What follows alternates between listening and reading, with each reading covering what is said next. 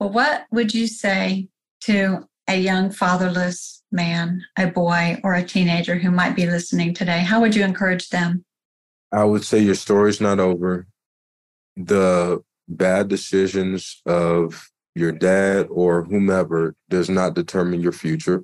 God does. God mm-hmm. has the final say. The question is, how will you respond to him? Mm-hmm. I would encourage that young man to give his destiny, his identity, his masculinity, put it in the hands of Jesus and watch what he'll do with it. By God's grace, he's done things in my life that I never saw coming. Mm-hmm. He's radically transformed me. And if he's done it for me, brother, I know that he could do it for you. You just have to surrender your desire to control and give it over to him. And if you can do that, I believe that everything else will take care of itself. God is a father to the fatherless. God is a father to the fatherless. God is a father to the fatherless. God is a father to the fatherless. Hi, moms. Welcome to the Help I'm Raising Fatherless Kids podcast. I'm your host, Lori Apon, and we are in the middle of a conversation with Christian Norman, a young man who did not meet his earthly father until he was 17 years old. You're going to want to go back to that first part of the conversation to hear his experience and when he knocked on the door and he just met his dad, what that was like, but more important, how he met the Lord, who became his Savior and who he began to look to as the father to the fatherless. So, Christian, thank you for joining us today. Thank you so much, Lori, for having me. I really enjoyed this conversation. So thank you for all that you do.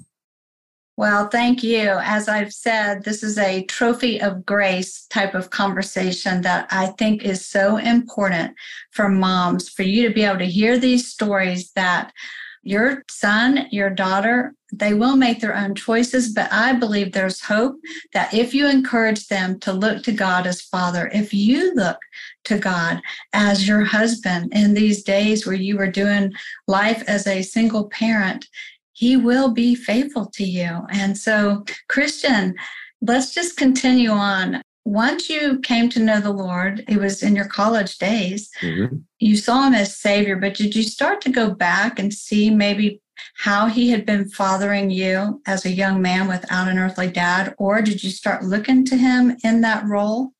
Oh, my goodness, yes. I remember praying consistently after conversion, Lord, be to me the father that I didn't have. Mm. I prayed that so many times. And as I reflected on my life, I can see where God was faithful to me, even when I didn't realize it. Mm. Just all the implications of my poor decisions that he didn't allow me to experience, or the ways that he guarded me from relationships that I should not have been in or friendships that I should not have developed. Mm-hmm. God was so faithful to me even before I became a Christian. And it was such an experience to look back and it all started to make sense. But then moving on, I mean, everything that a dad would do, you know, I think about the core responsibilities that every man has to his family, provision, protection, and pastoring and teaching. God has done mm-hmm. all of that. Wow. I've never gone without a meal. As a matter of fact, I could probably scale back a little bit, if you know what I mean. Every bill has been paid. I'll never mm-hmm. forget this. 2 years after I became a Christian, I discerned God's call on my life in the ministry. And I said, mm-hmm. Lord, if you really want me to be a pastor, can you find a way to pay for school? Because mm-hmm, I've mm-hmm. never taken out a student loan before, and I didn't want to go into debt, didn't want to start now. And a few days later, I got a call from a friend who said, hey, the pastors at my church, they said, if you'd like to join staff, they'll cover your costs at Moody Theological Seminary. So, oh my goodness. I mean, it's just story after story after story of God's provision in my life, God's protection. Again, he's guarded my feet. He's made my path straight. He's really not allowed my foot to slip and just stay out of scenarios that I, you know, could possibly do me or my family harm. I mean, I just see how God has been protecting our family, and he's taught me so many things. And that's when I read the Bible, I don't think about it primarily as a book for knowledge's sake. Mm-hmm. I really see it as God's communication to us And for me, being adopted into his family as a son, my father's communication to me about life, what makes life work, what does it look like to follow him? And I believe that the Bible is sufficient, that all scripture is breathed out by God and profitable and useful for teaching, for correction, for rebuke, and for training in righteousness. And then Paul goes on to say, so that the man of God might be complete and equipped for every good work. So God has answered that prayer in ways that I didn't even expect. So again, he's the best father that you could have. And it doesn't mean that earthly fathers are not important. That's certainly not what I'm communicating. But man, if there's anybody who could fill the gap, it's our Heavenly Father.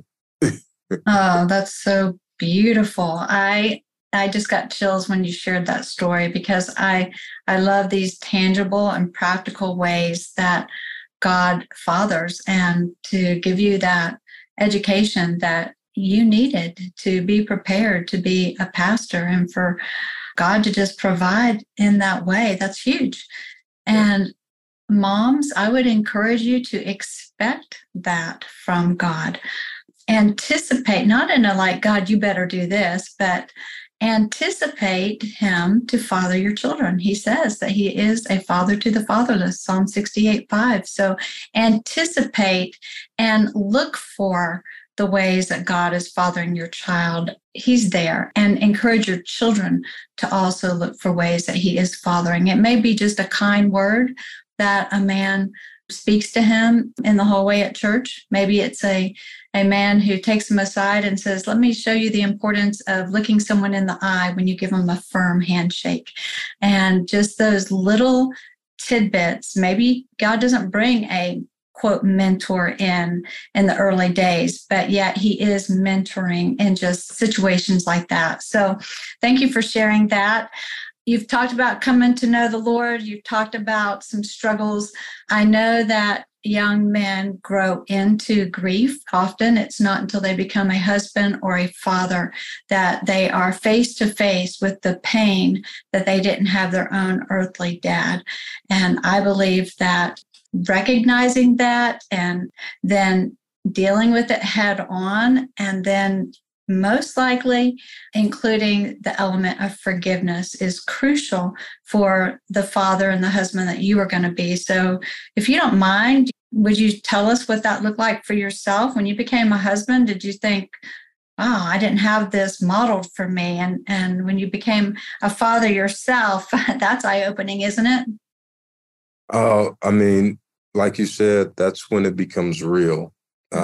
When you're faced as a brand new dad with a newborn who you don't know how to comfort, it's just like, I wish I would have seen this before.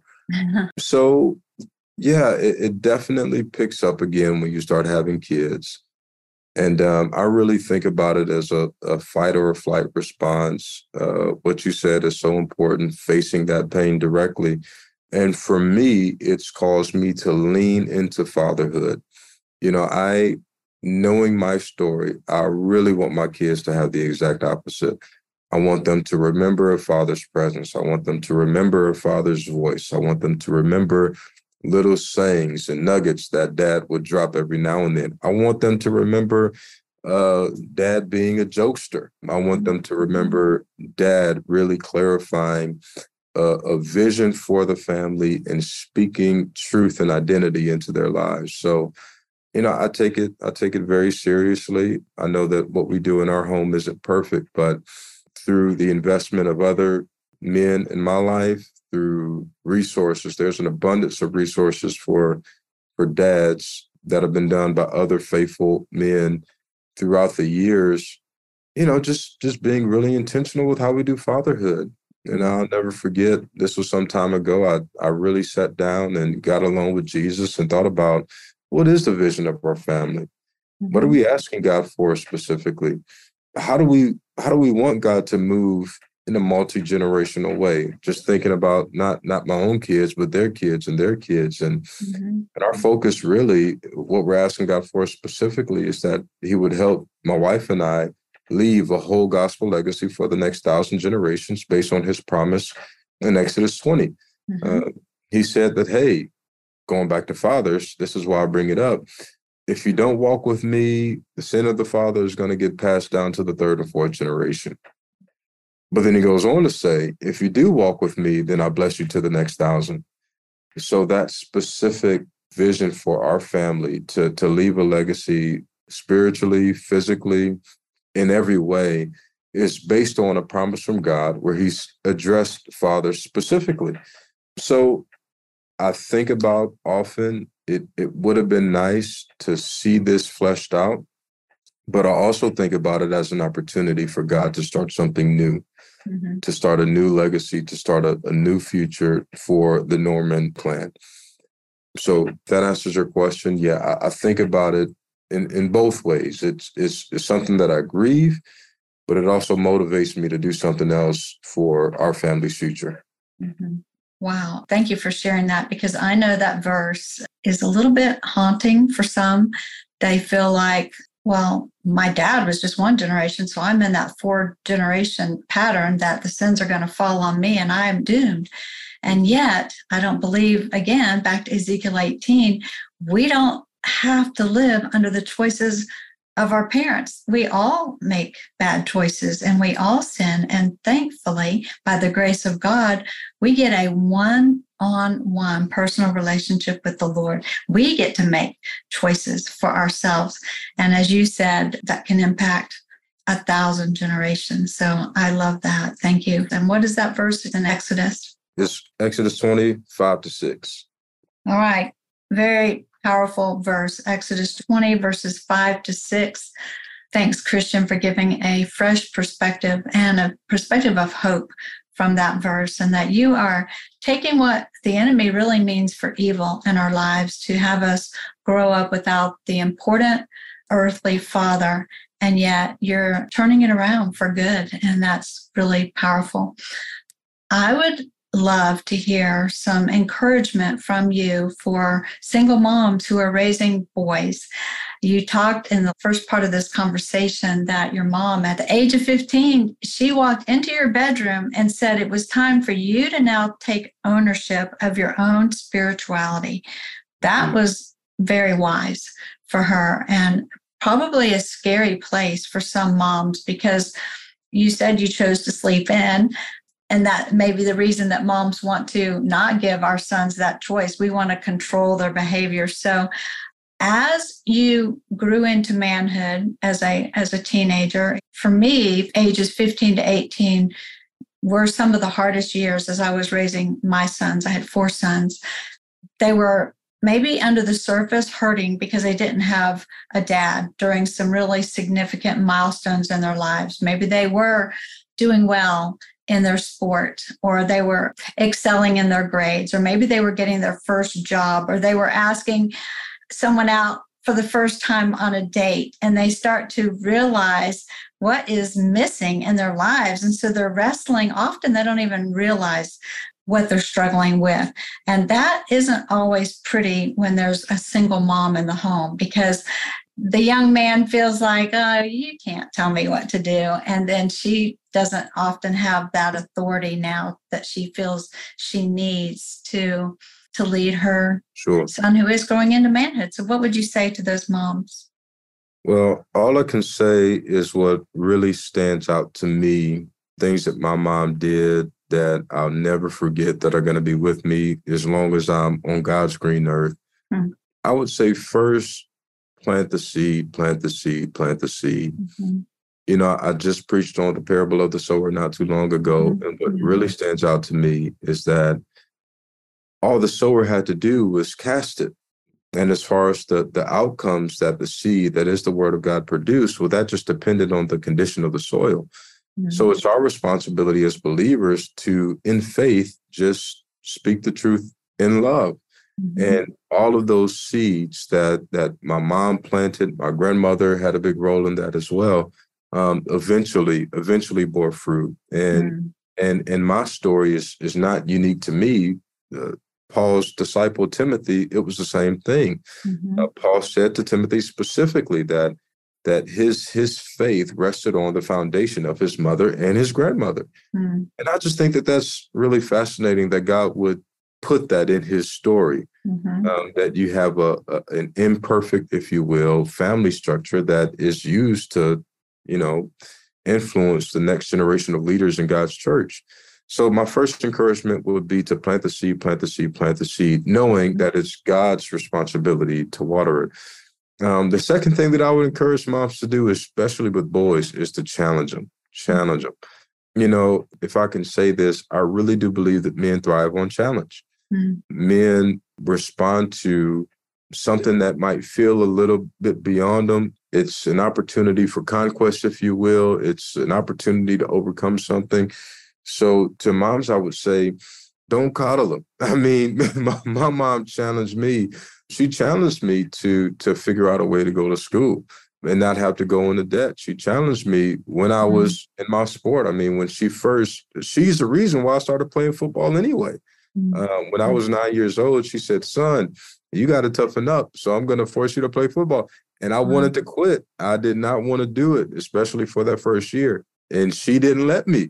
I came up with all kinds of excuses not to go to practice, but none of them worked. She made me go anyway. And eventually, I got over it and started to love it and all of the lessons that came along with playing a sport. Right. But if it wasn't for my mother's challenge, never would have happened.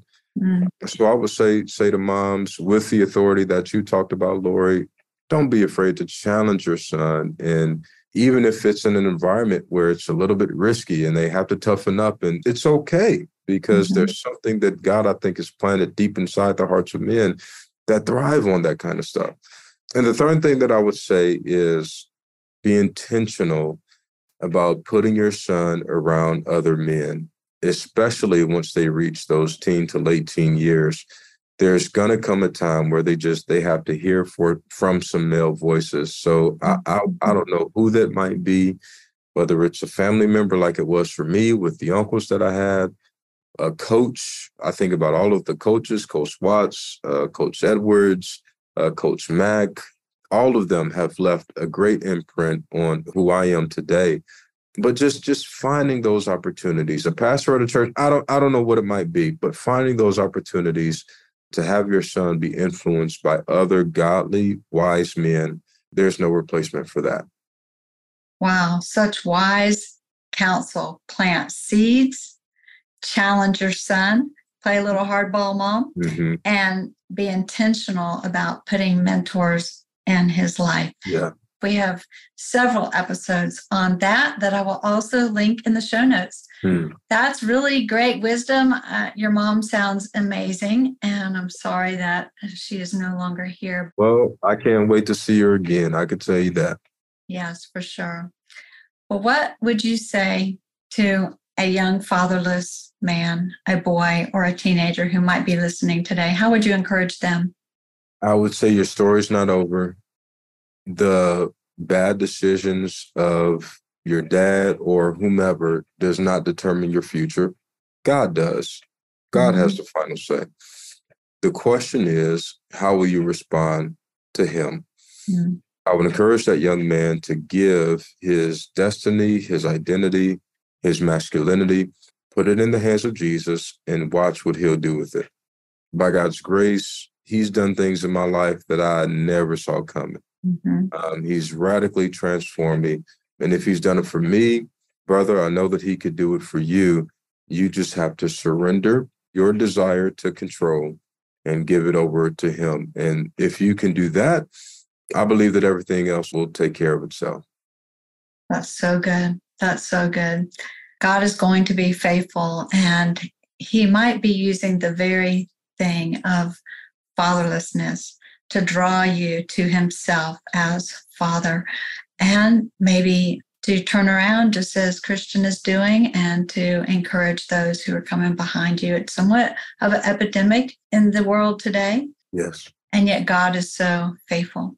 So thank you, Christian, for being that trophy of grace. I will say you are highly respected in our community, and that gives hope to you, Mom, and to you, young man, because we hear all the stories. Fatherless men are in prison. Fatherless men are this and that. And yet that's not Christian's story. He has great respect. He is being used by God in a powerful way. And so thank you for surrendering your life to him. And would you be willing, in closing, just to say anything else you want to say? And then would you pray for these moms and for these young men? I'd be more than happy to. Yes, absolutely. To all of the single moms who will be listening to this podcast, just keep honoring the Lord in your decisions. Keep leaning on him.